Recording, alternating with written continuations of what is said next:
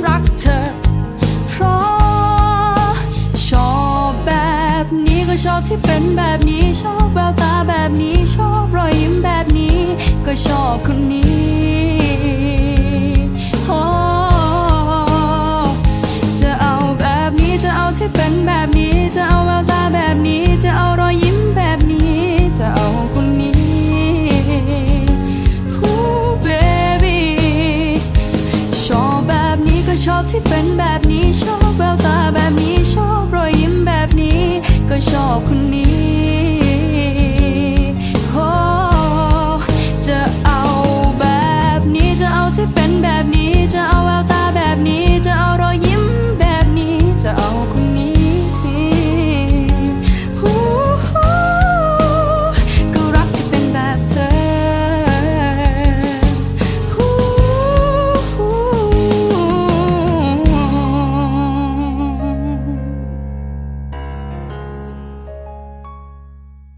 สวัสดีค่ะ คุณผู้ฟังคะขอต้อนรับเข้าสู่รายการภูมิคุ้มกันรายการเพื่อผู้บริโภคนะคะ วันนี้เจอเจอกับดิฉันชนาทิพไพรพงษ์เช่นเคยค่ะ ทางวิทยุไทย PBS นะคะ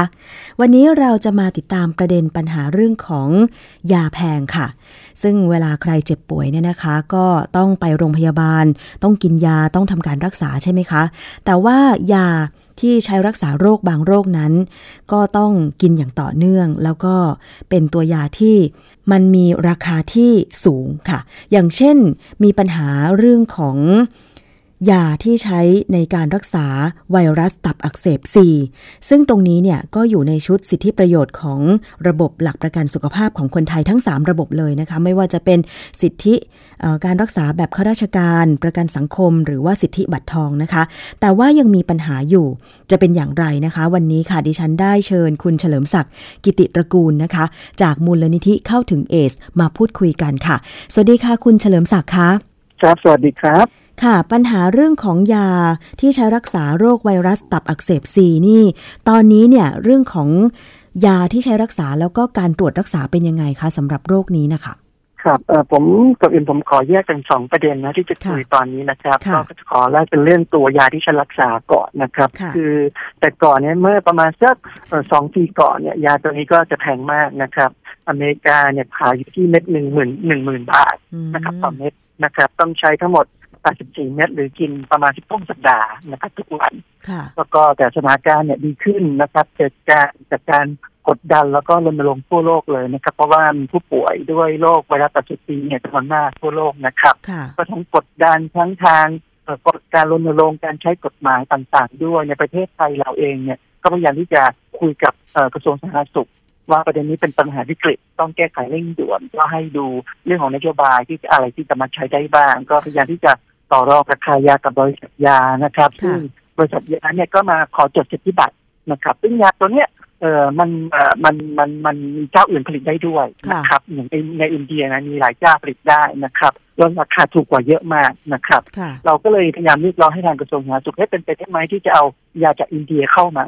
ซึ่งมันก็มีช่องทางจากกฎหมายอยู่เรียกว่ามาตรการใช้สิทธิตามสิทธิบัตร CL ที่เราเคยใช้ไปเมื่อประมาณ10ปีก่อนนะครับค่ะในกรณีของยาต้านไวรัสเอชวี นะครับค่ะก็ทางกระทรวงก็ก็ห่างรันเวย์อะครับ เพราะว่ามาใช้แล้วเนี่ยก็กลัวแรงกดดันจากสหรัฐอเมริกาในเรื่องการตอบโต้ทางการค้านะครับอ๋อค่ะก็เลยประวิงเวลาไม่ได้ใช้นโยบายตรงนี้มาใช้วิธีการใช้การเจรจาต่อรองกับบริษัท บริษัทก็ไม่ยอมลดราคาให้นะครับ เราก็พยายามที่จะทำงานเชื่อมเครือข่ายกับระดับโลกนะครับ NGO ต่างๆ ก็มีแรงกดดันจนเอ่อประเทศมาเลเซีย นะครับเมื่อปลายปีที่แล้วเนี่ยประกาศมาตรการใช้สิทธิตามปฏิบัติหรือ CL ขึ้นมาอืมสำหรับยาตัวนี้ค่ะนะครับ ประเทศไทยเลยได้อานิสงส์พค่ะอประกาศเสร็จปุ๊บเขาก็จะกลัวปัญหาว่าประเทศอื่นประกาศตามค่ะเขาก็เลยว่าโอเคเขาจะขยายสิทธิให้ว่ามีประเทศใดบ้างที่สามารถใช้ประโยชน์จากตรงนี้โดยไปซื้อยาจากอินเดียได้ ซึ่งเขามีการให้ ใบอนุญาตหรือทำสัญญากันอยู่ให้ผลิตยาตัวเดียวกันค่ะขายโดยชื่อยี่ห้อคนละยี่ห้อแต่ราคาถูกกว่ากันเยอะอืมนะครับประเทศไทยก็ได้อานิสงส์เพราะฉะนั้นเนี่ยยาตัวนี้เลยอยู่ในชื่อสิทธิประโยชน์ในปัจจุบันค่ะนะครับซึ่งเราซื้ออยู่เนี่ยเอ่อตกเม็ดหนึ่งร้อยยี่สิบบาทร้อยกับยี่หสิบนึ่งร้อยห้าบาทบาท ตัวยาตัวนี้ชื่อยาอะไรนะคะ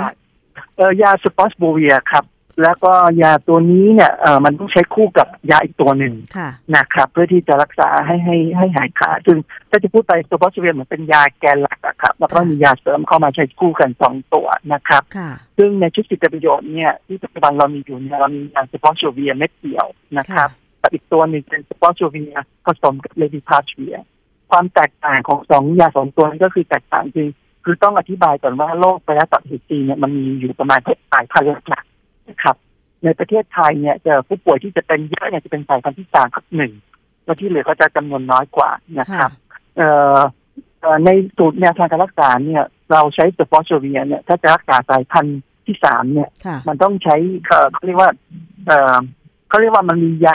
ตัวหนึ่งซึ่งรักษาได้ทุกสายพันธุ์เลยค่ะนะครับ คือเป็นยา sofosbuvir บวกกับเวล velpatasvir หรือ daclatasvir ค่ะคือจะรักษาได้ทุกสายพันธุ์เลย แต่ในประเทศไทยยังไม่มียาตัวนี้ทั้งสองตัวอ๋อนะครับที่เรามีอยู่เนี่ยภายใต้เอ่อเงื่อนไขที่เราเขาเขายอมขยายสิทธิ์มาให้ประเทศไทยใช้เนี่ยมันก็มี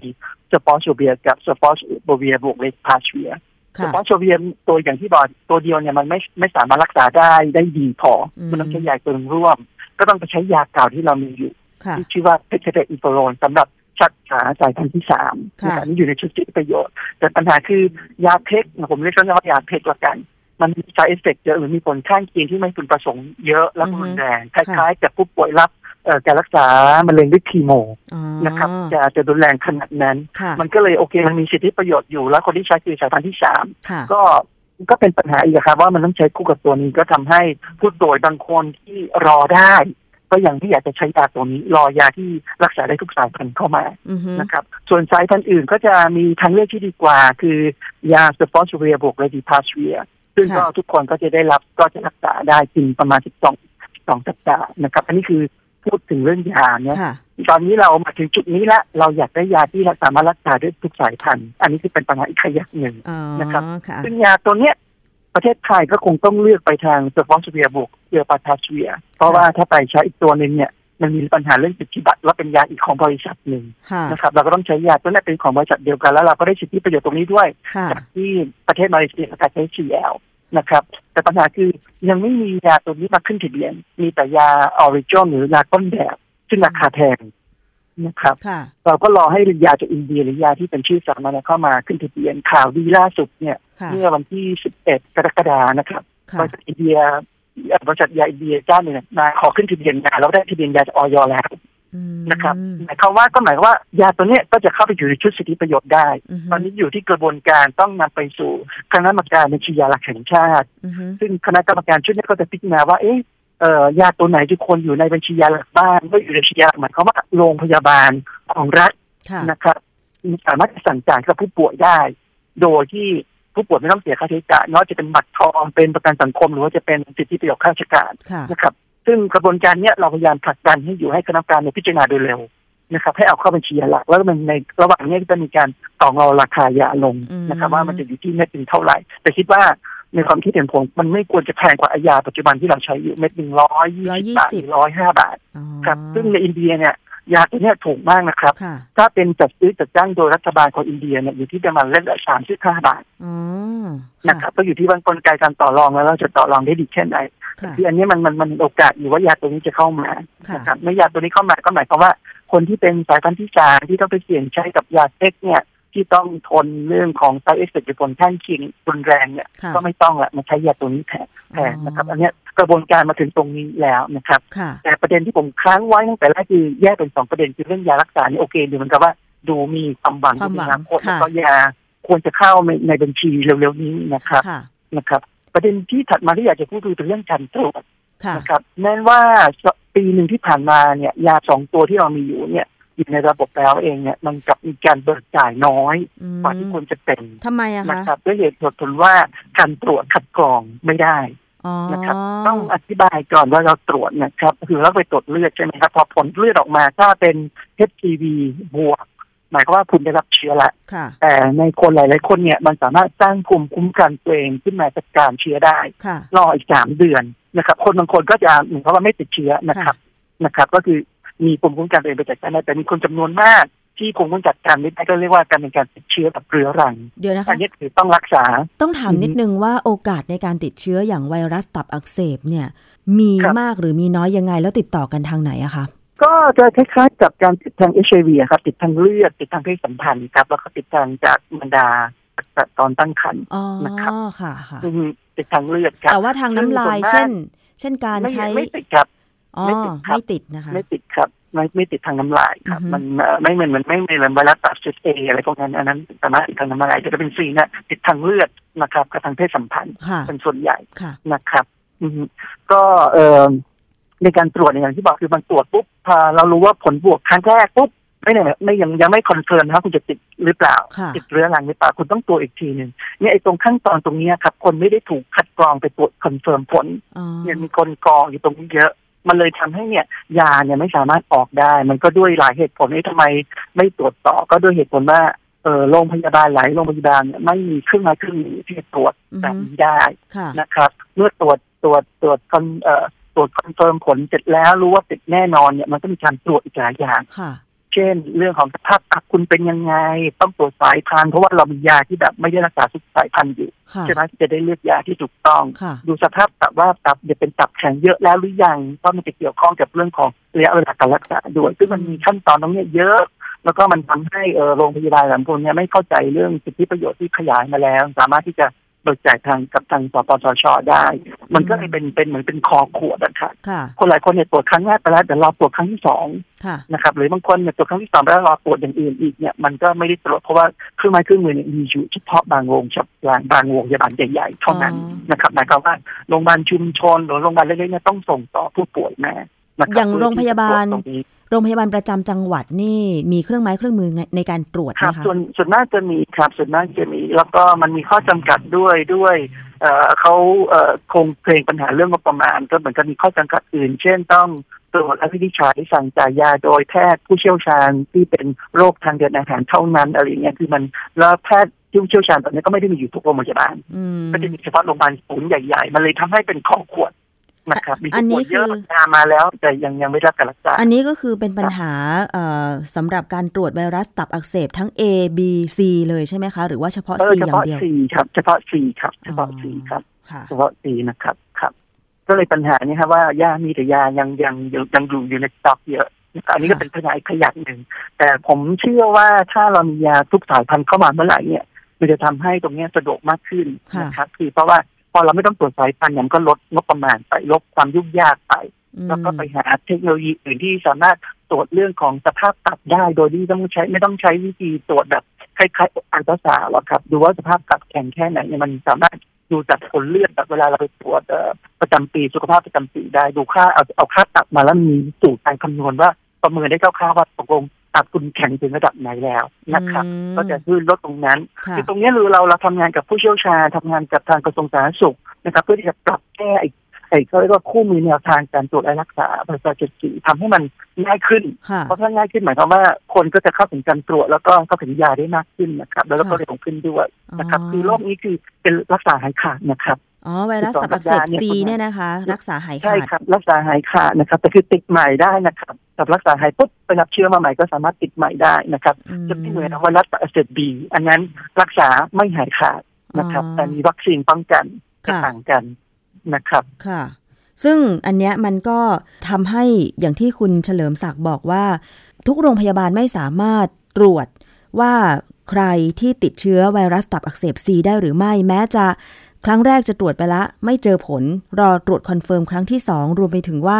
พอตรวจไม่เจอมันก็มีไม่มีการสั่งจ่ายยาเพื่อทำการรักษาครับใช่ไหมคะคืออย่างนี้ฮะคือมันมันส่งผลคือตรวจยังไงเจอถึงคือคืออย่างที่ผมที่บอกคือตรวจเจอนะครับค่ะตรวจว่าเป็นบวกนะครับอ๋อแต่คือยังไม่สามารถสรุปได้ทันที เพราะว่าอย่างที่ผมอธิบายคือภูมิคุ้มภูมิคุ้มกันบางคนเนี่ยยีนบางคนเนี่ยสามารถจัดการเชื้อได้เองคือจัดการเชื้อได้อ๋อครับคือเขาว่ามีภูมิคุ้มกันค่ะ แต่บางชนคนส่วนมากเนี่ยจะไม่มีอือฮึพอไม่มีเสร็จปุ๊บพอตรวจครั้งที่สองมันก็ยืนยันว่ามันมีตัวเชื้อไวรัสอยู่ค่ะครับคือผ่านมาสามเดือนนะครับคือต้องรอสามเดือนแล้วตรวจอีกครั้งหนึงเนี่ยก็จะเขาเรียกจะเป็นการตรวจอีกแบบนะครับ คือครั้งแรกในตรวจว่าติดไหมคค่ะรั้งที่สองตรวจดูว่ายังมีเชื้ออยู่ไหมอ่าฮะนะครับพอถ้าครั้งที่สองตรวจว่ายังมีเชื้ออยู่ไหมเพราะว่า คุณไม่มีภูมิที่จัดการกับมันละคุณค่ะต้องเริ่มการรักษานะครับอืมครับ แล้วก็เครื่องไม้เครื่องมือเนี่ยก็ไม่ได้มีอยู่เอ่อทุกโรงพยาบาลอย่างที่บอกนะครับค่ะมันต้องเหมือนกับว่าเอาผลเลือดเนี่ยส่งมาให้ทางทางทางคลินิกหรือแลบในการตรวจอันอันที่ตรวจว่ามันมีเชื้อไวรัสอยู่หรือเปล่านะครับอืมซึ่งในส่วนเนี้ยมันก็มีเทคโนโลยีอื่นด้วยแล้วก็มีเครื่องไม้เครื่องมือมาก อยู่ตามโรงพยาบาลมากกว่า อันนี้เราก็พยายามที่จะคือเขาเป็นเครื่องที่ไว้สำหรับตรวจเรื่องของไววัณโรควิทยาอืมนะครับ ซึ่งเป็นเครื่องเดียวกันแต่มาถ้าถ้าเราเปลี่ยนโปรแกรม เปลี่ยนตลับที่จะใช้ตรวจเลือดอะไรเนี่ยมันสามารถตรวจไวรัสไอเซีได้ด้วยนะครับซึ่งอันนี้เราก็พยายามที่คุยกับทางเอ่อกระทรวงสาธารณสุขอยู่เพราะว่าผมเข้าใจว่าเนี่ยมีอยู่เป็นร้อยเครื่องเหมือนกันเรื่องเครื่องที่ว่าเนี่ยครับก็คืออยากสามารถจะเราจะให้ที่มีใช้ไว้ตรวจวัณโรคนะครับค่ะสามารถใช้ตรวจไวรัสตับอักเสบว่าสามารถที่จะทำได้ไหมนะครับ ก็จะเป็นข้อเรียกร้องของทางมูลนิธิเข้าถึงเอส ด้วยว่าอยากจะให้เพิ่มศักยภาพโรงพยาบาลต่างๆ ให้มีการตรวจได้เอ่อ ทั่วถึงมากขึ้นใช่ไหมคะครับ อาจจะไม่ต้องซื้อเครื่องไม้เครื่องมือเพิ่ม แต่ต้องมีการเรียกว่าการเอ่อ refer case หรือการส่งเคสผลเลือดไปให้โรงพยาบาลเนี่ยตรวจได้ได้ได้ได้เร็วยิ่งขึ้นได้เร็วขึ้นอืมอย่างเช่นเอ่อสมมติว่าเรามีโรงพยาบาลศูนย์แห่งหนึ่งก็มีโรงพยาบาลนะอยู่รอบๆประมาณสักสิบโลอาจจะต้องเรียกมาคุยกันว่าจะมีการส่งต่ออย่างไร โดยที่ผู้ป่วยผู้ป่วยไม่ต้องไป นะครับเพราะบางทีเนี่ยผู้ป่วยเดินทางไกลก็ไม่อยากเดินอย่างในต่างจังหวัดนะครับค่ะเดินทางเป็นร้อยกิโลเนี่ยก็ที่จะไปตรวจแล้วบางทีแบบเออไม่มีการคุยกันไว้ก่อนว่าว่าจะส่งต่อกันอย่างเงี้ยติดไปแล้วก็ไม่ได้ตรวจก็มีนะครับอืมคนควรจะให้ติดที่โรงพยาบาลชุมชนเลยนะครับคือตรวจจนยืนยันว่าโอเค ติดแน่นอน confirm ผลว่าติดแน่นอนค่ะโอเคค่อยส่งตัวไปก็ประเมินเรื่องตับประเมินเรื่องเรื่องอะไรไปแล้วก็เริ่มการรักษาค่ะทำให้ผู้ป่วยเนี่ยไม่ต้องเดินทางบ่อยขนาดนั้นนะฮะคืออาจจะไม่ต้อง ซื้อเครื่องนี้กระจายทุกโรงพยาบาลแล้วครับแต่คือให้มีการเอ่อตัดจัดตั้งระบบในการส่งต่อในการตรวจและรักษา เชื่อมโยงระหว่างโรงพยาบาลศูนย์กับโรงพยาบาลชุมชนนะครับอ๋อครับ อันนี้ก็เป็นสิ่งหนึ่งที่ที่เราเห็นว่ามันเป็นช่องโหว่ของของระบบอยู่ค่ะแม้ว่าเรามียาแล้วเนี่ย แต่ยาไปไปไปไม่ถึงผู้ป่วยนะครับค่ะแต่ยังไงก็แล้วแต่เราก็ยังอยากให้มียาแบบรักษาทุกสายพันธุ์ได้ อยู่ในระบบเร็วๆนี้นะครับพยายามที่จะอยากให้ได้เข้าระบบ เนี่ยภายในปีนี้อะครับไม่อยากให้ถึงปีหน้าค่ะนะครับเพราะว่ามีผู้ป่วยรอรักษาอยู่เยอะอะครับอ๋อช่วยประเมินราคาค่ารักษาของไวรัสอืมตับอักเสบซีที่ผ่านมาหน่อยได้ไหมคะ อย่างคนหนึ่งกว่าจะรักษาหายขาดเนี่ยค่ะ มันใช้เงินประมาณเท่าไหร่ถ้าเป็นถ้าเป็นสูตรปัจจุบันที่ผมพูดไปนะครับคือรวมค่าตรวจด้วย แล้วก็ค่ารักษาด้วยอย่างถ้าเป็นสายพันธุ์ที่สามที่ยังต้องใช้ยาเอ่อจดฟอสโฟเรียคู่กับยาเพกรวมถึงเรื่องการตรวจเพราะมันต้องตรวจเยอะเนี่ยก็ตกคนหนึ่งประมาณสองแสนกว่า นะครับสองแสนกว่านะครับ นี่คือเป็น200,000กว่าราคาโรงพยาบาลของรัฐใช่ไหมคะ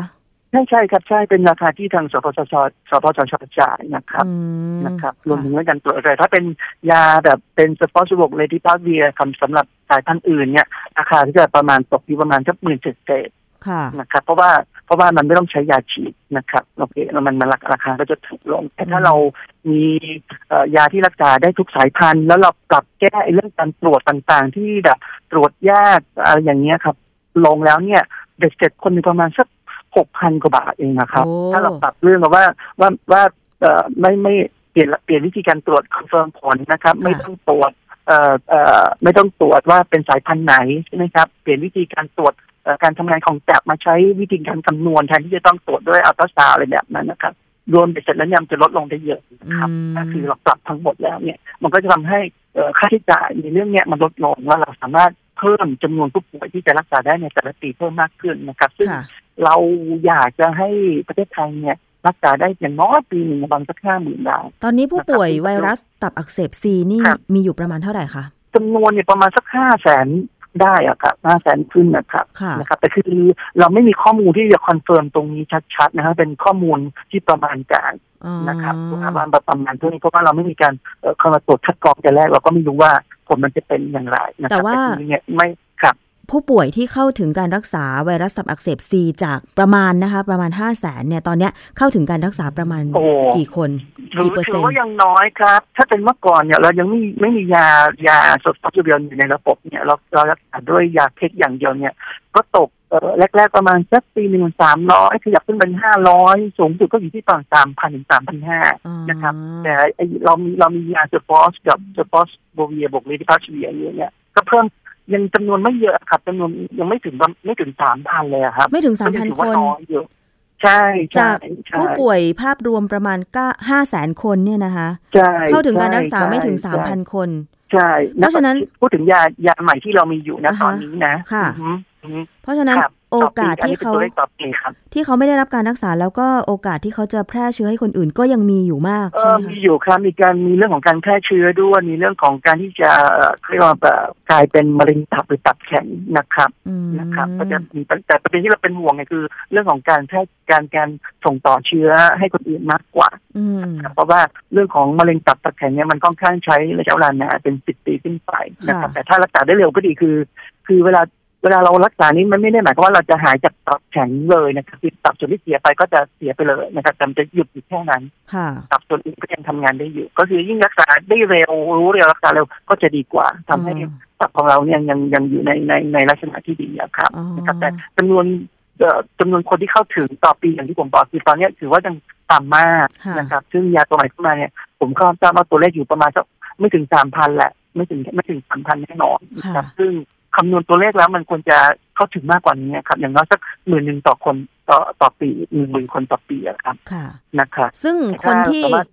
ครับเข้าสู่กระบวนการรักษาไวรัสตับอักเสบซีแบบเต็มสิทธิ์เต็มขั้นเนี่ยก็มีโอกาสหายเกือบร้อยเปอร์เซ็นหายต์ขาดครับหายหายขาดขาดครับหายขาดครับ ยาตัวนี้ก็คือหาได้ประมาณเก้าสิบ เกือบเก้าสิบเก้าเปอร์เซ็นต์นะครับสามารถที่รักษาแล้ว แล้วก็หายขาดอืนะครับมค่ะอืมจะจะแต่จากเอชไอวีที่ต้องกินยาต่อเนื่องเป็นเนื้อแรงไปตลอดชีวิตนะครับการที่รักษาหายขาดค่ะนะครับเอาล่ะนี่คือปัญหาทั้งหมดของยาแล้วก็การรักษานะคะ ไวรัสตับอักเสบสายพันธุ์ที่ 3 หรือสายพันธุ์ C ซึ่งมีโอกาสหายขาด แต่ว่ากระบวนการรักษา ในการตรวจคัดกรอง หรือการส่งต่อผู้ป่วยบางทีก็อาจจะล่าช้า หรือยาใช่ที่ตอนนี้บอกว่า อยู่ที่ราคาเม็ดละ 120 บาท แต่มันมีโอกาสดีกว่านั้นว่า จะมียาที่สามารถรักษาได้ทุกสายพันธุ์เข้ามา แล้วก็อยากจะให้เข้าสู่ระบบของประกันสุขภาพทุกระบบโดยเร็วใช่ไหมคะ และทีนี้อยากจะให้คุณเฉลิมศักดิ์ฝากอะไรทิ้งท้ายถึงคุณผู้ฟังถึงผู้บริโภค หรือว่าหน่วยงานที่เกี่ยวข้องนิดนึงค่ะว่าต่อไปเนี่ยระบบยาหรือการรักษาของคนไทยเนี่ยอยากจะให้เป็นยังไงคะผมก็ยังอยากจะให้อ่อ ระบบนี้คือขยายกว้างกว่านี้นะครับ เพราะว่าก็ยังมีข้อจำกัดอยู่นะครับ ในปัจจุบันเนี่ยเออในเรื่องของการตรวจเนี่ยก็จะมีให้เฉพาะกับผู้มีที่มีความเสี่ยงหมายความว่า HIV นะครับ คู่ของคนที่ติดเชื้อ HIV คนที่ใช้สารเสพติดชนิดฉีดนะครับหรือว่าคนที่รับยาเออรับเออบริจาคเลือดก่อนปี35อย่างเงี้ยก็เป็นกลุ่มเสี่ยง ซึ่งคนกลุ่มเนี้ยจะสามารถาไปขอตรวจได้ฟรี แต่ผมอยากให้มันขยายไปสำหรับทุกๆคนเลยนะครับ เพราะว่าเราก็เห็นว่ามีคนบางคนที่ไม่ได้ในกลุ่มเสี่ยง ที่มีโอกาสติดด้วยเหมือนกันพอติดแล้วเนี่ยก็ต้องอาจจะต้องเอ่อเวลาไปตรวจเนี่ยต้องออกสตางค์เองอือฮึระบบเนี่ยยังไม่ครอบคลุมนะครับค่ะออกสตางค์เองจนกว่า ถ้าคุณโอเคเข้าเกณฑ์การรักษาเนี่ยเขาถึงจะจ่ายเงินค่าตรวจคืนให้คุณ ถ้าคุณไม่ถึงเกณฑ์รักษาเนี่ยคุณก็ต้องจ่ายเงินค่าตรวจเองนะครับ ซึ่งตอนเนี้ย เกณฑ์การเกณฑ์การรักษาผมว่าก็เป็นอุปสรรคอีกแบบหนึ่งเพราะว่าผมเข้าใจว่ารัฐบาลเองก็เป็นห่วงในเรื่องของงบประมาณก็เลยต้องมีเกณฑ์ไว้ว่าเอ๊ะใครควรจะได้รับการรักษาบ้างแต่อย่างที่ผมบอกนะครับ ถ้าตรวจเจอรักษาได้เร็วเนี่ยมันจะทำให้คุณภาพเราชีวิตเราดีขึ้นแม้ว่าโอเคมันอาจจะใช้เวลาเป็นสิบปียี่สิบปีกว่าจะพัฒนาเป็นมะเร็งตับหรือตับแข็งเนี่ยแต่ถ้าสมมติว่าเราจัดการมันได้เร็วเนี่ยมันจะก็มันก็จะดีกว่า แต่ก็เข้าใจในเชิงของเรื่องการบริหารจัดการงบประมาณของประเทศด้วย แต่ถ้าค่าตรวจค่ายาถูกลงเนี่ย มันมีโอกาสที่ทุกคนเนี่ยจะสามารถจะเข้าถึงได้ดีขึ้นครับ อืมค่ะ แม้แต่การจะไปตรวจว่าตัวเองเนี่ย ติดไวรัสตับอักเสบซีหรือไม่ ถ้าไม่ได้อยู่ในกลุ่มเสี่ยง กลุ่มเสี่ยงในที่นี้คือแบบไหนคะกลุ่มเสี่ยงนะครับแบ่งเป็นสามสี่กลุ่มใหญ่ๆนะครับค่ะกลุ่มแรกคือผู้ติดเชื้อไวรัสเอชวีนะครับเอ่อผู้ที่เป็นคู่ของคนที่มีเชื้อไวรัสเอชวีนะครับอ๋อค่ะคนที่เอ่อเอ่อ ใช้ยาเสพติดชนิดฉีดนะครับ เพราะว่าไวรัสเอชวีมันสามารถผ่านผ่านได้ทางเลือดกับทางเพศสัมพันธ์นะครับค่ะแล้วกลุ่มที่สามคือคนที่เคยรับเลือดก่อนปีสามห้าอืมนะครับ ก่อนค่ะปีสามห้าตอนนั้นเนี่ยสภากาชาติไม่มีการตรวจคัดกรองในเรื่องของไวรัสเจ็ดสี่สำหรับเลือดที่บริจาคมาอืมผู้ที่รับเลือดของคนที่มีโอกาสที่จะติดนะครับ อันนี้เป็นเป็นกลุ่มเสี่ยงนะครับ อันค่ะอันอันอันอันนี้เขาเรียกว่าใบในเรื่องเรื่องกลุ่มเสี่ยงแต่แต่เนี่ยเงื่อนไขนะตรงเนี้ย ในปัจจุบันเนี่ยหมายว่าเขาก็จะตรวจให้คนที่มีกลุ่มเสี่ยงเหล่านี้ก่อนค่ะโดยที่เอ่อไม่ไม่ต้องเอ่อต้องจ่ายสตังค์เองนะครับ แต่ถ้าคนไม่ใช่คนกลุ่มเสี่ยงเนี่ยคุณต้องจ่ายสตังค์เองก่อน ในการตรวจว่าคุณคุณติดติดเอ่อไวรัสแต่สุดชีไหมอือฮึติดกับเรื้อรังหรือเปล่านะครับ แล้วก็ต้องไปดูจนถึงว่า ถ้าคุณอยากจะขอรับเงินค่าตรวจคืนเนี่ยต้องอยู่ในขั้นตอนที่ว่าคุณเข้าเกณฑ์การรักษาแล้วอ๋อเช่นจำนวนไวรัสเยอะแล้วนะครับ สภาพตับอยู่ในเอ่อเอ่อ ขั้นขั้นที่เรียกว่า F2 แล้วนะครับ อะไรอย่างเงี้ยครับ ถึงจะขอรับเงินค่าตรวจคืนได้ ถ้าไม่งั้นเนี่ยก็หมายความว่าคุณต้องจ่ายสตางค์ค่าตรวจเองนะครับ รอจนถึงขั้นตอนที่ว่าคุณต้องได้รับการรักษาตามเกณฑ์แล้วเนี่ย คุณถึงจะขอเรื่องนะเอ่อได้รับสิทธิประโยชน์จากตรงนั้นได้ อันนี้ก็เป็นเป็นเป็นช่องโหว่ของตัว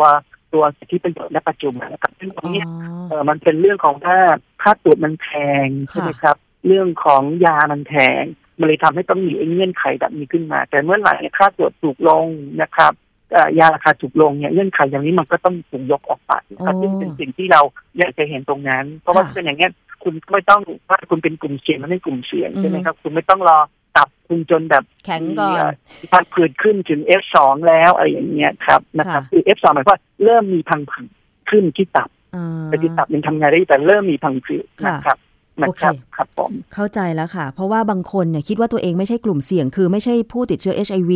ไม่ใช่คู่นอนครับของผู้ติดเชื้อ HIV หรือแม้ครับแต่ผู้ได้รับเลือดจากการบริจาคก่อนปี 2535 ซึ่งบางทีเนี่ครัยบคนที่ไม่ได้ไปตรวจ เพราะว่าค่าตรวจแพง แต่ไม่คิดว่าตัวเองจะมีโอกาสเสี่ยง แต่มันก็เคยมีสถิติใช่ไหมคะว่าไม่ใช่กลุ่มเสี่ยงเลยมีครับแต่มีติดกับมีมีครับอืมมีมีก็คืออย่างอย่างบางทีเราก็มีเพศสัมพันธ์โดยที่ไม่ได้รับการป้องกันค่ะ นะครับ แล้วก็อย่างการอย่างคนที่ติดอาจจะถูกล่วงละเมิดทางเพศอะไรอย่างเงี้ย ก็ก็ถือว่าควรที่จะได้รับสิทธิ์การรักษาด้วย มีโอกาสมีโอเสี่ยกางสเสี่ยงครับอืมครับค่ะแล้วก็อันนี้มันเหมือนภัยเงียบอะครับเพราะว่ามันใช้เวลานานเป็นสิบปีครับกว่าจะรู้ว่าเริ่มเป็นตับแข็งนะครับค่ะนะครับ คือมันจะไม่มีอาการออกทันที นะครับมันมันกระเบิดเวลาครับอ๋อนะครับเข้าใจละนะคะ เพราะฉะนั้นครับก็นี่ครับคือข้อเรียกร้องของทางเอ่อกลุ่มนะคะ ในการที่จะครับขอให้กระบวนการตรวจ แล้วก็ยาที่ใช้รักษาโรคไวรัสตับอักเสบ โดยเฉพาะสายพันธุ์ที่ 3 หรือสายพันธุ์ C เนี่ยมีราคาที่เป็นธรรมนะคะ แล้วก็เข้าถึง ทุกคนตั้งแต่กระบวนการตรวจคัดกรองว่าเป็นหรือไม่เป็นนะคะ วันนี้ต้องขอบครับคุณมากเลยค่ะ คุณเฉลิมศักดิ์กิติตระกูลครับจากมูลนิธิครับเข้าถึงเอส ที่ให้ข้อมูลตรงนี้นะครัคะบผมขอบพระคุณมากเลยค่ะ ครับ ครับ ขอบคุณครับค่ะ ครับ สวัสดีค่ะครับครับสวัสดีครับ เอาละค่ะคุณผู้ฟังคะ นี่คือช่วงแรกของรายการภูมิคุ้มกัน รายการเพื่อผู้บริโภคนะคะ ฟังได้ทางวิทยุไทย PBS www.thaipbsradio.com แอปพลิเคชันไทย PBS Radio นะคะ รวมถึงฟังผ่านสถานีวิทยุต่างๆ ที่เชื่อมโยงสัญญาณอยู่ในขณะนี้ด้วยค่ะ และในช่วงนี้นะคะเราจะไปติดตามคิดก่อนเชื่อ จากดรแก้วกังสดานอัมภัยนักพิษวิทยากันค่ะ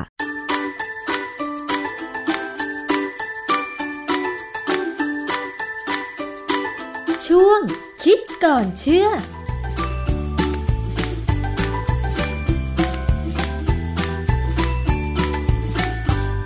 พูดถึงเรื่องของสารสกัดกัญชาอีกครั้งหนึ่งนะคะ คุณผู้ฟัง หลายคนก็คงจะพอทราบว่า มันมีสารอะไรบ้าง เช่น THC ใช่ไหมคะ หรือ CBD อะไรอย่างเงี้ย แต่ทีนี้มันก็มีความล้ำไปกว่านั้นค่ะ เห็นบอกว่าในต่างประเทศบางประเทศเนี่ยนะคะ เขามีสารสกัดจากกัญชาแบบสังเคราะห์กันแล้ว มันทำได้ยังไง มันจะเหมือนกับสารสกัดจากกัญชาที่เราปลูกหรือไม่นะคะ ต้องไปถามกับอาจารย์แก้วค่ะ อาจารย์คะ ครับ คือความจริงเนี่ยไอ้ไอ้เรื่องสารสกัดจากไอ้กัญชาสังเคราะห์อะไรเนี่ยนะฮะค่ะพอดีผม ไปอ่านข้อมูลในเว็บของอิสลาก็มีบทความอันหนึ่งซึ่งมีแพทย์ท่านหนึ่งจากโรงพยาบาลจุฬาเนี่ยค่ะเอ่อท่านเขียนว่ากัญชาสังเคราะห์กับการเกิดเลือดออกผิดปกติค่ะซึ่งดูแล้วมันก็ประหลาดใจว่าไอ้กัญชาธรรมดาก็ยังไม่จบนะค่ะกัญชาสังเคราะห์มาอีกแล้วแล้วเหรอคือคุณหมอหมอท่านนี้ชื่อเอิ่มคุณหมอธีระ วรธนารัตน์เขียนมีส่วนหนึ่งเขียนบอกว่า ตั้งแต่มีนาคมปี 2018 เนี่ยจนถึงปัจจุบันเนี่ย อเมริกามีรายงานผู้ป่วยที่มีอาการเลือดออกตามอวัยวะต่างๆ รวมถึงทางเดินหายใจแล้วกว่า 300 ราย ทั่วไปใน 10มลรัฐนะฮะแล้วคนพวกนี้เนี่ย มีประวัติเดิมเนี่ยเสพกัญชาค่ะคือเป็นไงกับพวกพีกัญชานะ คือ กัญชาที่ฝรั่งมันใช้คำว่าพอตพอตนะฮะค่ะคือแปลว่าหม้อหรืออะไรสักอย่างไม่รู้เหมือนกัน คือเขาใช้คำนี้นะฮะสุดท้ายเนี่ยหลังจากหาไอ้ตัวใบกัญชาไม่ได้เขาก็เลยไปซื้อกัญชาสังเคราะห์มาเสพแทนอืมแล้วปรากฏว่าไอ้เจ้ากัญชาสังเคราะห์เนี่ย มันมีการผสม rat poison rat poison ก็คือยาเบื่อหนูค่ะนะฮะยาเบื่อหนูตัวเนี้ย ชื่อ brodifacoum brodifacoum นะฮะ คือจริง ๆ ยาเบื่อหนูที่คนไทยรู้จักกันดีเนี่ย ชื่อวอร์ฟารินอ่าชื่อวอร์ฟารินค่ะ แต่ไอ้ brodifacoum เนี่ยเขาเรียกกันว่ามันเป็น super warfarin ค่ะคือฤทธิ์มันแรงกว่าวอร์ฟารินหลายเท่าเลยอืนะฮะมเรื่องนี้น่าสนใจดีก็เลยเข้าไปค้นดูข้อมูลของเขาว่า จริง ๆ แล้วคำว่ากัญชาสังเคราะห์เนี่ย มันเป็นคำที่ไม่ถูกต้องค่ะ จริง ๆ มันต้องใช้คำว่า cannabinoid สังเคราะห์ คือคำว่าสังเคราะห์เนี่ยคือการสร้างอะไรกันสักอย่างหนึ่งห้องปฏิบัติการ โดยฝีมือมนุษย์ค่ะไม่ใช่ธรรมชาตินะฮะแล้วคำว่าคานาบินอยด์สังเคราะห์หรือถ้าเป็นภาษาอังกฤษคือ synthetic cannabinoid เนี่ย พอเราคีย์เข้าไปใน Google เนี่ย มันก็จะมีรูปขึ้นมาให้เยอะแยะเลยนะแต่ส่วนใหญ่จะเป็นอยู่ในห่อคล้ายๆขนมกบเคี้ยวอะค่ะนะฮะมีขายในเน็ต มีขายทั่วไปใน รัฐต่างๆ ในอเมริกา แต่ว่าถามว่าถูกต้องตามกฎหมายไหมมันก็คงไม่ถูกต้องหรอก แต่ว่ามันก็ขายกันได้ในเน็ตเน็ตนี่มันง่ายนิดเดียว สั่งปั๊บก็ส่งทางไปรษณีย์ค่ะแล้วไปรษณีย์ในอเมริกาเนี่ยตอนนี้ก็คล้ายกับบ้านเรา คือไม่ใช่คล้ายกับบ้านเรา คือบ้านเราคล้ายกับบ้านเขาแล้ว คือมันมีผู้จัดการส่งของเนี่ยเยอะแยะเต็มไปหมดเลยค่ะนะฮะเพราะฉะนั้นการส่งไอ้ยาเสพติดเนี่ยไม่ยากทีนี้ พอพอผมดูอย่างนี้แล้วผมก็เอ๊ะเอ๊ะจะการจะอยากสงสัยว่าคานาบินอยด์สังเคราะห์เนี่ยมันคืออะไร ก็ไปตามข้อมูลในในเน็ตเนี่ยนะเขาพบว่ามันคือสารเคมีที่ประดิษฐ์ขึ้นมา แล้วสารตัวเนี้ยสามารถเข้าไปจับกับตัวรับของ THC หรือ CBD ค่ะถ้า THC เนี่ย ตัวรับที่อยู่ในร่างกายเราเราเรียกว่า CB1 ถ้าเป็น CBD เนี่ยหรือคา คานาบิไดอลเนี่ย มันก็คือ CB2 คือพูดง่ายๆเขาสร้างสารสังเคราะห์ขึ้นมาเพื่อไปกระตุ้นระบบประสาทของเรา ให้รู้สึกเหมือนกับว่าเสพกัญชาจริง ๆ นะค่ะ คืออย่างที่เราเราเมื่อกี้เราคุยกันตอนต้นว่า เจ้าสารหลักในกัญชาทั่วไปมันคือ THC และ CBD นะแต่ละตัวมีตัวรับต่างกัน อย่าง THC เนี่ยมันมี CBD หนึ่งเนี่ยก็อยู่มักมักจะอยู่ในสมองค่ะ คือไอ้พวกนี้จะค่อนข้างจะกระตุ้นให้รู้สึกภาษาฝรั่งใช้คำว่า high หรือภาษาไทยผมไม่รู้ว่าแปลว่าอะไรมันแปลว่าเมาบ้างดิ้นส่วน CBD เนี่ย มันมี CBD สอง CBD สองมันอยู่ในทั่วๆไปของร่างกายค่ะทีนี้คานาบินอยด์สังเคราะห์ที่เขาใช้เนี่ยมันใช้ในทางสันทนาการทั้งอย่างเดียวเลย ไม่ได้เกี่ยวกับยุงกับยาเลยนะอ้าวเหรอคือคะเรียกว่าเอามันเลยละไอ้พวกอ่าฮะไอ้เด็กวัยรุ่น ในอเมริกาเนี่ย ถ้าไม่ใช้กัญชาจริงก็มาเสพไอ้พวกนี้เลย คือเอาให้เมาให้ให้หลุดโลกไปเลยอืมอาจารย์การสังเคราะห์ของเขานี่สังเคราะห์จากสารตั้งต้นที่เป็น THC กับ CBD จากไม่ไม่ไม่กัญชาหรือเปล่าคะไม่ไม่เขาสังเคราะห์จากสารเคมีเลยอ๋อมีวิธีการของเขาค่ะนะที่ผมผมไม่ได้ตามต่อไปดูเพราะผมไม่คิดจะทำมันนะค่ะเออจริงก็จะดูจริงมันคงมีแหละ อินเทอร์เน็ตที่มันมีอะไรเยอะแยะนะนี่ ที่เขาขายกันในเน็ตเนี่ยเขาตั้งชื่อกันแปลกๆเช่น K2 Spice Black Mamba Bombay Blue Genie อะไรก็ตามเนี่ยนะเยอะแยะหมดมันเพราะฉะนั้นชื่อนี้มันเต็มไปหมดเลยทีนี้อันหนึ่งที่ที่น่าสนใจคือว่าเวลาเขาจะขายไอ้คานาบินอยด์สังเคราะห์เนี่ยเขาไม่ได้ขายเป็นผงธรรมดาค่ะเขาเขาทำให้ดูคล้ายกัญชาจริง โดยเอามันมาผสมมามันคือทำให้เป็นส ให้เป็นของเหลวค่ะแล้วสเปรย์ไปบนพืชอะไรก็ได้ที่แห้งๆอาจจะเป็นอ่าฮะหญ้าก็ได้อะไรก็ได้ แล้วก็ทำให้มันขยุกขยิบค่ะให้เหมือนคล้ายๆกับดอกกัญชาอ๋อคือดูดูจากรูปในเน็ตเนี่ยนะมันเป็นลักษณะคล้ายๆ ดอกกัญชาที่เขาจะเอามาสกัดเนี่ยแต่ไม่ไม่เหมือนใบกัญชา คือเขาไม่ใช่ใบกัญชาหรอกเพราะมันแพงค่ะนะไอ้เจ้ากันคานาบินอยด์สังเคราะห์เนี่ยมันถูกกว่า ซื้อมาเป็นถุงอย่างยี่ห้ออย่างชื่อหนึ่งมันชื่อสไปร์เนี่ย ฉีกซองออกมานี่เทออกมาคล้ายกับดอกกัญชาปนเลยนะอันนี้มันมีเรื่องน่าสนใจหนึ่งอันหนึงในวิกิพีเดียเขาบอกว่า ไม่มีกรณีการใช้กัญชาเกินขนาดจนเสียชีวิตพูดง่ายๆการเสพกัญชาเนี่ยยังไงก็ไม่ตายนะมันแค่เมาแล้วก็มันก็หลับไปเลย มันไม่เหมือนเฮโรอีนนะไม่เหมือนเฮโรอีนไม่เหมือนพวกยาเสพติดอื่นๆพวกยาบ้าไออะไรพวกนี้ค่ะเออยาบ้าพวกเนี้ยมากเกินไปตายได้ แต่กัญชาเนี่ยไม่เคยมีใครถึงจะตาย แต่มันมันมักจะหลับไปก่อนนะยกเว้นมันจะไปตายด้วยอุบัติเหตุอีกเรื่องนะค่ะแต่ว่าเสร็จจนตายนี่คงไม่มีแต่ปรากฏว่าไอ้ Center for Disease Control and Prevention หรือ CDC เนี่ย ก็ไปพบว่ามันมีการเสียชีวิตที่เกี่ยวข้องกับคานาบินอยด์สังเคราะห์เพิ่มขึ้นสามเท่า ระหว่างปี 2014 ถึง 2015 ค่ะคือ ไอ้ไอ้คาราบินอยด์สังเคราะห์นี่เสพมากตาย อืม แล้วก็บอกว่าในปี 2016 เนี่ย Poison Control Center Center นะ หรือเรียกว่าศูนย์ควบคุมพิษเนี่ย ซึ่งบ้านเราเนี่ยส่วนใหญ่จะอยู่ตามโรงเรียนแพทย์นะ Poison Control Center เนี่ยเอ่อเขาบอกว่ามีการเรียกให้ศูนย์นี้ไปช่วยคนป่วยเนี่ย 2,695 ครั้งเนี่ย มันจะเกี่ยวกับสารพิษกลุ่มนี้ ค่ะ คำถามว่าทำไมคานาบินอยด์สังเคราะห์มันถึงมีอันตรายมาก นั่นน่ะสิคะก็เพราะว่าข้อมูลในวิกิพีเดียเนี่ยเขาบอกไว้สมมติ อันนี้ผมจะอันนี้เป็นพื้นฐานทางพิษวิทยาเลยนะต้องค่อยๆฟังค่ะ อย่างสมมติว่าใน THC เนี่ย ตัวหนึ่งเขาเรียกว่าเดลต้าไน THC เนี่ย มันมีค่า EC 50 EC ก็คือ effective dose ของหรือ effective concentration คือความเข้มข้นที่มันจะออกฤทธิ์ค่ะ ถ้าเป็นการที่ THC ไปจับกับ CB1 เนี่ย CB1 คือ receptor มันเนี่ยค่ะจะให้ออกฤทธิ์ประมาณมีมีประสิทธิภาพ 50%ของที่ควรจะเป็นเนี่ยมันต้องใช้ความเข้มข้น 250 nanomol ซึ่งเป็นตัวเลขเล็กๆตัวเลขหนึ่ง แต่ปรากฏว่าถ้าเป็นไอ้ cannabinoid สังเคราะห์ที่ชื่อ PB22 เนี่ย ไปจับ receptor ตัวเดียวกันกับของ THC เนี่ย มันใช้แค่ 5.1 นาโนโมล คือน้อยกว่าประมาณ ก็ประมาณ50เท่าหมายความว่า คือเอาง่ายๆหนึ่งโมเลกุลของ PB 22ค่ะมี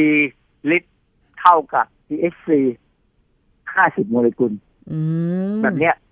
คือคือมันสามารถจะออกฤทธิ์ได้แรงกว่าค่ะ ขนาดที่น้อยกว่า แต่ออกฤทธิ์แรงกว่า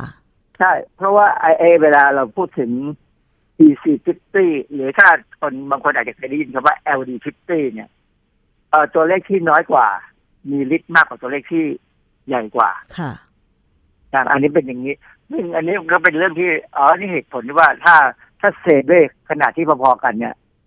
ก็ก็จะตาย เพราะฉะนั้นการเสพกัญชาที่เป็นใบเนี่ย มันจะไม่ถึงกับตาย แต่ถ้าน้ำมันกัญชาเนี่ย ที่หยดเข้าลิ้นเข้าอะไรก็ตามใต้ลิ้นอะไรก็ตามเนยนะอันนั้นเข้มข้นมากเพราะฉะนั้น โอกาสตายมีอืมอย่างนี้นี่เองเพราะฉะนั้นที่เขาบอกว่าการใช้กัญชาเกินขนาดจนเสียชีวิตไม่มีเนี่ยหมายถึงใบกัญชา ไม่ได้หมายถึงน้ำมันกัญชา ค่ะคณะวิจัยสังเคราะห์เนี่ยความเป็นพิษของมันคือถ้าเป็นเกี่ยวกับระบบประสาทเนี่ย จะทำให้ตื่นเต้นโคม่าชัก มีความผิดปกติทางจิตเลยหวาดระแวงหูยิ้วหงุดหงิดหูหูหูแว่วค่ะคือคืออาการแบบเนี้ย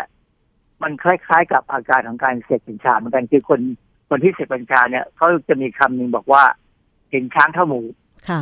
อันนี้เป็นเรื่องที่ผมได้ยินมาแต่เด็กๆนะแล้วก็นอกจากนั้นเนี่ย ถ้าเสพมากเกินไปก็จะมีหายใจเร็วนะหัวใจผิดจังหวะความดันโลหิตสูงคืออาการที่มันไม่ดีทั้งหลายเกี่ยวกับร่างกายเราโดยเฉพาะระบบเลือดระบบหัวใจเนี่ยมันจะเกิดขึ้นแล้วก็อาจจะตายได้ อืมค่ะทีนี้มันมีอันหนึ่งที่ดูประหลาดดีคือมันมีไอ้เจ้า cannabinoid สังเคราะห์ตัวหนึ่ง ที่ยาวมากเลย ชื่อแปลกๆก็ได้ปรากฏว่าในวิกิพีเดียก็บอกว่าไอ้ชื่อแปลกๆเนี่ยมันมันก็มีตั้ง nickna- ชื่อเป็น nickname ให้รู้กันในหมู่ผู้เสพค่ะตั้งชื่อว่า AKB 48ค่ะ ซึ่งเป็นชื่อเดียวกับไอ้ girl group ของญี่ปุ่นนี่แหละ ค่ะนะหรือว่า 2NE 1 ก็เป็น girl group ของเกาหลีใต้ เกาหลีใต้ค่ะเพราะฉะนั้นก็ก็มันก็ ตั้งขึ้นมาให้คนเรียกกันง่ายๆ เป็นเป็นอะไรเขาเรียกว่าเป็นเป็นนิกเนมให้จำง่ายค่ะๆสั่งซื้อก็สั่งซื้อกันด้วยชื่อแบบนี้เลย ผมก็ถามสงสัยว่าเอ๊ะแล้วในอเมริกานี่เขาเริ่มกังวลเรื่องนี้มากไหมปรากฏว่า ไอ้หน่วยงานที่เรียกว่า NIH คือเกี่ยวกับกระทรวงสาธารณสุขเนี่ยเขามีหน่วยงานย่อยชื่อ National Institute on Drug Abuse ก็คือทำหน้าที่เกี่ยวกับการวิจัยเกี่ยวกับอะไรต่างๆที่เกี่ยวกับยาเสพติดค่ะนะ ก็มีบทความหนึ่งที่เขาพูดถึง synthetic cannabinoids นะอ่าวงเล็บเขาใช้คำว่า K2 กับ Spice แต่อันนี้ค่ะเป็นแค่ชื่อเล่นสองชื่อเท่านั้นเองมันมีมากกว่านี้ เขาพูดว่ามันมี unpredictable danger ก็คือ มันมีอันตรายที่อาจจะคิดไม่ถึงนะฮะค่ะคือความที่มันอาจจะสังเคราะห์ง่ายมั้ง แล้วก็มีการขายกันเกลื่อนไปหมดเลยในหมู่วัยรุ่นเนี่ย เขาก็เลยทำอินโฟกราฟิกก็คือทำเป็นรูป ขึ้นมาในในเว็บของเขาเนี่ย พูดถึงว่ามันมันมีอันตรายยังไง เมื่อเทียบกับกัญชาธรรมดาค่ะเมื่อเทียบกับอะไรก็ตามเนี่ยนะก็สิ่งที่เป็นปัญหาคือว่า เวลา ไอ้เขาสังเคราะห์ ไอ้คานาบินอยด์ตัวนี้ขึ้นมาพวกเนี้ยขึ้นมาเนี่ยนะปรากฏว่ามันมันสมมติแบชต่อแบชนะครับว่าเอ่อสังเคราะห์ครั้งต่อครั้งแต่แต่ละครั้งเนี่ยมันได้ผลออกมาไม่เหมือนกันค่ะผลประกอบมันอาจจะไม่เหมือนกันอ๋อ เพราะฉะนั้น วันนี้เสพเข้าไปแล้วสบายไม่รู้สึกอะไรใดๆในปริมาณนี้พอวันรุ่งขึ้นไปซื้อมาแล้วเสพในปริมาณเดิมอาจจะมีปัญหาตายเอาได้ก็ได้ เพราะว่าไอสารที่ออกฤทธิ์เนี่ยบางตัวมันมากกว่าเดิม อืมคือค่ะพูดง่ายๆมันไม่มี quality control ไม่มีการควบคุมอ๋อเหรอคะอาจารย์แล้วเขาไม่มีสูตรในการที่จะทำสารสังเคราะห์เหรอคะ โรงงานที่เป็นโรงงานเป็นเรื่องเป็นราวเนี่ยเขาไม่ทำยาตัวนี้ขายเขาไม่ทำในสารที่ยาเสพติดตัวนี้ขายแล้วค่ะไอ้นี่เข้าใจว่ามันคงลักลอบผลิตในทโรงรถ เป็นโรงงานในโรงรถอะำค่ะโดยทำเหมือนกับที่นี่ของบ้านเราไปทำยาบ้าเนี่ยยาบ้าดิมเรามันทำเป็นโรงงานใหญ่ในประเทศอย่างนี้นะอืมมองเห็นหลังคากันเลยอะค่ะแต่ทำอะไรไม่ได้ซึ่งตลกไหมค่ะ ตลกเห็นหลังคาโรงงานที่มันทำอยู่เลย แล้วก็แต่ทำรู้อะไรด้วยไม่ไว่ามันทำอะไรใช่รู้มันทำอะไรทำไม ทำไมประเทศที่ชอบเป็นตำรวจโลกทำไมไม่จัดการมันซะเลย ก็ไม่ทำนะซึ่งประหลาดมาก แค่ทิ้งระเบิด แค่อะไรก็ทำได้แล้ว แต่ไม่ทำค่ะอะอันนี้ว่าไม่ว่ากันทีนี้มันก็มีเรื่องเป็นเรื่องเป็นราวในวารสารวิชาการเนี่ย เรื่องของไอ้กัญชาคณะวิทยาสังเคราะห์เนี่ยในวารสารที่ The Journal of Emergency Medicine Emergency Medicine ก็คือไอ้คล้ายๆกับเวชปฏิบัติฉุกเฉิน พวก ER นะเรียกว่า Emergency Room อะไรที่ตามโรงพยาบาลห้องฉุกเฉินน่ะไอ้วารสารเรื่องนี้จะเป็นเรื่องเกี่ยวกับแบบนั้น เขาบอกว่าในอเมริกาเนี่ย เรื่องการใช้คานาบินอยด์สังเคราะห์เนี่ยมันเริ่มมีการรายงานตั้งแต่ปีปี 2008 ค่ะก็ก็หลายปีมาแล้วนะ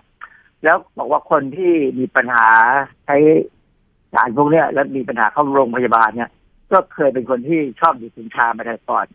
ตัวอย่างเช่นมีชายวัย 27 อายุ 27 ปีเนี่ยสุขภาพแข็งแรง แต่มีอาการเลือดออกในเนื้อเยื่ออย่างรุนแรงและมีการอุดตันของทางเดินหายใจ หลังการใช้คานาบินอยที่เจือด้วยเบอร์ดีฟักคุมนี่กลับมาที่เอโบดีฟักคุมแล้วที่บอกว่าที่ที่หมอคุณหมอที่จุฬาเนี่ยรายงานว่าข่าวของอเมริกาเนี่ย คือปัญหาของไอ้เจ้าคานาบินอยสังเคราะห์เนี่ย มันยังไม่รุนแรงเท่ากับไอ้ปัญหาที่เกิดจากไอ้สารตัวที่ใส่ เข้าไปเสริมเนี่ยอืมค่ะ ลักษณะมันคล้ายกับอะไรรู้ไหมอะไรคะคล้ายกับเวลาเขาทำเหล้าเถื่อนน่ะค่ะ แล้วเขาใส่ยาฆ่าแมลงลงไปอ๋ออ๋ออ๋อใช่ใช่ใช่ไหมคือที่เพื่อบอกว่าเสริมฤทธิ์ให้มันแรงขึ้นแล้วมัจะเมาหนักเออมันแรงขึ้นหนักขึ้นขึ้นกันนั่นคือตายอะค่ะเพราะยาฆ่าแมลงเนี่ยมันไม่ที่มีฤทธิ์เหมือนแอลกอฮอล์มันฤทธิ์มันไปอีกเรื่องหนึ่งมันไปทำลายระบบอวัยวะภายในโอ้อะไรอย่างค่ะเงี้ยนะค่ะทำไมเขาถึงใส่ไอ้โบรดีฟักคุมนี่เข้าไป ไอ้โบรดีฟักคุมเนี่ยมันเป็นยากลุ่มเดียวกับวอร์ฟารินที่ผมพูดแล้ว คือยาเบื่อหนูมันเออถ้าใช้ในหนูเรียกว่ายาเบื่อหนูค่ะ ถ้าใช้ในคนเราเรียกว่ายาละลายริ่มเลือดอ๋อขนาดที่ใช้มันคนละแบบกันค่ะนะถ้าเป็นยาละลายริ่มเลือดเนี่ยหมอเขาจะรู้ขนาดเขาจะสั่งให้เฉพาะคนที่มีปัญหา คือเลือดเนี่ย มันมันมันจะมันเหนียวอะค่ะเขาเขาจะคำพูดง่ายๆเอาเอาเลือดเหนียวถ้าเลือดเลือดเลือดเหนียวเพราะมันมีริ่มเลือดเนี่ยเขาก็จะให้ยาวอร์ฟาริน แต่ไอ้ brodifacoum เนี่ยเขาไม่ได้ให้นะเพราะมันแรงมากเขาไม่กล้าให้หรอกเขาให้วอร์ฟารินผม ผมเคยเห็นเวลาไปรับยาที่โรงพยาบาลเนี่ยมีบางคนได้วอร์ฟารินก็แรกผมผมผมตกใจนะว่าเฮ้ยเอายาเบื่อหนูมาจ่ายให้คนไข้เหรอค่ะก็เลยไปดูที่ว่าอ๋อจริงๆวอร์ฟารินเนี่ยเขาก็ใช้เป็นยาละลายริ่มเลือดค่ะนะตอนนี้ถามว่าทำไมมันถึงใช้ยาละลายริ่มเลือดไปผสมกับไอ้พวก cannabinoid สังเคราะห์นี่ประเด็นคืออย่างนี้คานาบินอยด์สังเคราะห์เนี่ย เวลาเราเสพเข้าไปสมมติใครเสพเข้าไปเนี่ย มันก็จะมีฤทธิ์อยู่พักหนึ่งจากนั้นเนี่ยเอนไซม์ในร่างกายเราโดยเฉพาะที่ตับค่ะจะทำลายมันค่ะเอนไซม์กลุ่มเนี้ยมันอยู่ในกลุ่มที่เรียกว่าไซโตโครม P450 อันนี้ชื่อวิชาวิชาการไม่ต้องไปจำนะรู้แต่ว่าเป็นเอนไซม์ในตับค่ะเป็นเอนไซม์เฉพาะมากถ้าในตับมันจะมีสูงทีนี้ไอ้ยาละลายริ่มเลือด หรือวาฟารินหรือว่าเบอร์ดิฟาคุมเนี่ยนะ มันมีฤทธิ์ในการยับยั้งเอนไซม์ในกลุ่มไซโตโครม P450 ไอ้ไอ้การไปยับยั้งเอนไซม์ได้เนี่ยมันทำไมทำไมอัคะนนี้ก่อนอื่นเนี่ยเอามาใหม่เราจะกลับมาดูตรงนี้ว่า เวลาเราเรามีเลือดออกในร่างกายเราเนี่ยนะหรือเป็นเลือดออกที่แผลก็ได้เออเราจะมีเกล็ดเลือดค่ะมาทำให้เลือดหยุดใช่ไหมใช่ให้มันแข็งตัวนิดนึงฮะ ถูกสร้างขึ้นโดยมีวิตามินเคเป็นตัวช่วยค่ะวิตามินเคเนี่ยก่อนที่จะออกฤทธิ์ทำงานได้เนี่ยเขาจะต้องถูกไซโตโครม P450 เปลี่ยนสภาพมัน ให้อยู่ในรูปแบบที่ทำงานได้ ค่ะคราวนี้ถ้าไอยาละลายริ่มเลือดเนี่ยมันไปยับยั้งเอนไซม์ cytochrome P450ปรากฏว่าสิ่งที่เกิดขึ้นก็คือวิตามินเคมันไม่ถูกเปลี่ยน ไปอยู่ในรูปที่ทำงานได้ ค่ะ ไอตัวเกล็ดเลือดก็จะน้อยลง อืม เพราะฉะนั้นหนูที่กินยา ไอพวกยาบอร์ฟารินเนี่ยเข้าไปเนี่ย มันถึงมีเลือดออกในทางเดินอาหารจนตาย อืม ค่ะทำไมหนูถึงมีเลือดออก ก็เพราะว่าทุกครั้งที่หนูกินอาหารหรือแม้กระทั่งคนนี่แหละนะเวลากินอาหารเข้าไปเนี่ยอาหารมันมีความอยากมันจะทำให้ทางเดินอาหารเนี่ย เกิดมีมีการฉีกขาดขึ้นเป็นประจำค่ะเลือดจะออก แต่ว่าถ้าเรามีวิตามินเคพอดีเกรดเลือดพอ เลือดที่ออกก็จะหยุดภายในแป๊บเดียวรวดเร็วมากค่ะเพราะฉะนั้นก็จะไม่เกิดปัญหา แต่ถ้ามียาที่ไปยับยั้งการทำงานของเซตโคมพิโพฟิตี้จนทำให้วิตามินเคออกฤทธิ์ไม่ได้ เลือดจะออกมากจนตายค่ะอืมมนะก็เพราะฉะนั้นวก็ออันตร์รายรินหรือไอยาละลายริ่มเลือดเนี่ย ถึงเป็นยาอันตรายมาก ซึ่งต้องจัดโดสให้ดี จัดขนาดให้ดี ไม่งั้นจะอันตรายจริงๆนะฮะนี่สิ่งที่เป็นปัญหาที่คือ cannabinoid สังเคราะห์เนี่ยมันถูกทำลายด้วยเอนไซม์เทอร์โคมพีโฟฟิตี้สารเคมีในกลุ่มยาละลายริ่มเลือดเนี่ย มันสามารถยับยั้งเอนไซม์เทอร์โคมพีโฟฟิตี้เขาเลยคิดว่า ถ้าเอาผสมกัน cannabinoid สังเคราะห์จะออกฤทธิ์ได้นานกว่าปกติอืมเพราะว่าเอนไซม์ที่มาทำลายมันถูกยับยัง้ง โดยไม่รู้ว่าจริง ๆ แล้วเนี่ย brodifacoum เนี่ย มันไปยับยั้งเอนไซม์ตัวที่ทำลาย cannabinoid สังเคราะห์หรือเปล่า เพราะว่าไซโตโครม P450 เนี่ยมันเป็นเอนไซม์กลุ่มใหญ่มากมีเป็นนับไม่ถ้วนห้าร้อยห้าร้อยตัวพันตัวอะไรเรายังไม่รู้เลยว่ามีเท่าไหร่แต่เป็นเยอะมากค่ะเพราะฉะนั้นการที่ประยุกต์แบบเนี้ยมันเป็นการก็เหมือนกับที่เอายาฆ่าแมลงผสมลงไปในเหล้าเถื่อนน่ะอ่าฮะคือซีโซทำ จับแพะชนแกะ เพราะฉะนั้นคนที่กินคานาบิไดสังเคราะห์ที่ผสมยาละลายริ่มเลือด พวก superwarfarin หรือว่าไอ้ brodifacoum นี่เข้าไปเนี่ยจริงเป็นคนที่มันมันมีกรรมอะ มันไม่รู้ความจริงและไอ้คนที่ผสมให้ ก็ไม่ใช่หมอนี่มันเป็นใครสักคนหนึ่งที่หวังประโยชน์จากการขายยาเสพติดอะค่ะนะเลยทำให้มีคนตายมีรายงานข่าวเป็นประจำนะ ว่า มีคนที่ severe bleeding คือเลือดออกมันออกตามอวัยอวัยวะต่างๆ เลยอืมคือปกติเนี่ยโอกาสที่อวัยวะเราจะมีเลือดออกเนี่ยมันมีได้ถ้าเลือดฝอยมันแตกไม่ยากหรอกแตกง่ายค่ะๆแต่แตกแล้วเนี่ยมันก็จะมันก็จะคลอตก็คือมีการหยุดเลือดได้ ถ้าระบบการหยุดเลือดของเราเป็นปกตินะค่ะทีนี้พอเสพไอ้กัญชาสังเคราะห์เข้าไปแล้วเนี่ย ไปได้ไอ้บัวดีฟาคุ้มซึ่งมันทำให้เกล็ดเลือดต่ำลงเนี่ย ก็ ก็ตายง่าย อืมค่ะ ประเด็นที่ผมเอาเรื่องนี้มาคุยก็เพราะว่าถ้ากัญชาในยุคของกัญชาที่มันจะมาอยู่ในบ้านเราให้เห็นเห็นเนี่ยนะสักวันหนึ่งมันไอ้พวกนี้มันคงเข้ามา หรือเมื่อไหร่ที่เข้ามาแล้วก็ไม่รู้ ค่ะ ซึ่งจริงๆแล้วเพราะว่ามันก็ผิดกฎหมายใช่ไหมคะอาจารย์อ๋อผิดอยู่แล้วผิด ก็สมัยผมเด็กๆยาไอซ์ไม่มีค่ะแต่สมัยผมไปเรียนที่อเมริกายาไอซ์อยู่ที่อเมริกา พอผมกลับมาได้ไม่กี่ปีอย่าไอ้ซ์นตามกลับมาเออโอ้โหเป็นเป็นเรื่องที่น่ากลัวมากและที่สำคัญคือไอ้เบอร์ดีฟาคุมเนี่ย ถ้าคนท้องไปเสพมันนะค่ะมันผ่านเข้าไปในรกได้ทำอาจจะทำให้เด็กตาย แต่ถ้าเด็กไม่ตายเด็กอาจจะพิการก็ได้เพราะเรายังไม่รู้ว่า ไอ้จริง ๆ แล้วมันพิษมันร้ายแรงมากเนี่ย มันจะทำให้เด็กคือขนาดที่ไม่ทำให้ตายอาจจะทำให้เด็กพิการได้ค่ะ อ๋อดังนั้นเราก็เห็นวัยรุ่นปัจจุบันนี่ท้องก็ง่าย แล้วก็เสพยาเสพติดก็ง่าย เพราะฉะนั้นถ้าไม่ผมไม่รู้ว่ากระทรวงอะกระทรวงอะไรล่ะที่จะดูแลมนุษย์เนี่ยนะจะต้องคิดให้หนักๆหาทางแก้ปัญหาเรื่องนี้ให้ได้การศึกษาแล้วแก้ให้ได้ว่าทำไงเด็กเราถึงจะรู้ว่ายาเสพติดเป็นเรื่องอันตราย ไม่ใช่เป็นเรื่องที่จะไปลองเล่น อันนี้เป็นเรื่องที่น่าเป็นห่วงค่ะ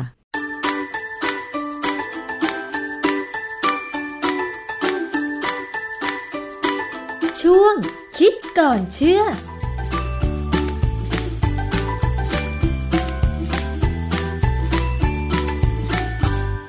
ละนั่นก็คือช่วงคิดก่อนเชื่อจากดรแก้วกังสดานนภัยนักพิษวิทยานะคะ และนี่ก็คือทั้งหมดของรายการภูมิคุ้มกันรายการเพื่อผู้บริโภคค่ะ วันนี้หมดเวลาลงแล้วนะคะ ขอบคุณมากสำหรับการติดตามรับฟัง ดิฉันชนะทิพไพรพงศ์ต้องลาไปก่อน สวัสดีค่ะ ติดตามรับฟังรายการย้อนหลังได้ที่เว็บไซต์และแอปพลิเคชันไทย PBS Radio ไทย PBS ดิจิทัล Radio วิทยุข่าวสารสาระ เพื่อสาธารณะและสังคม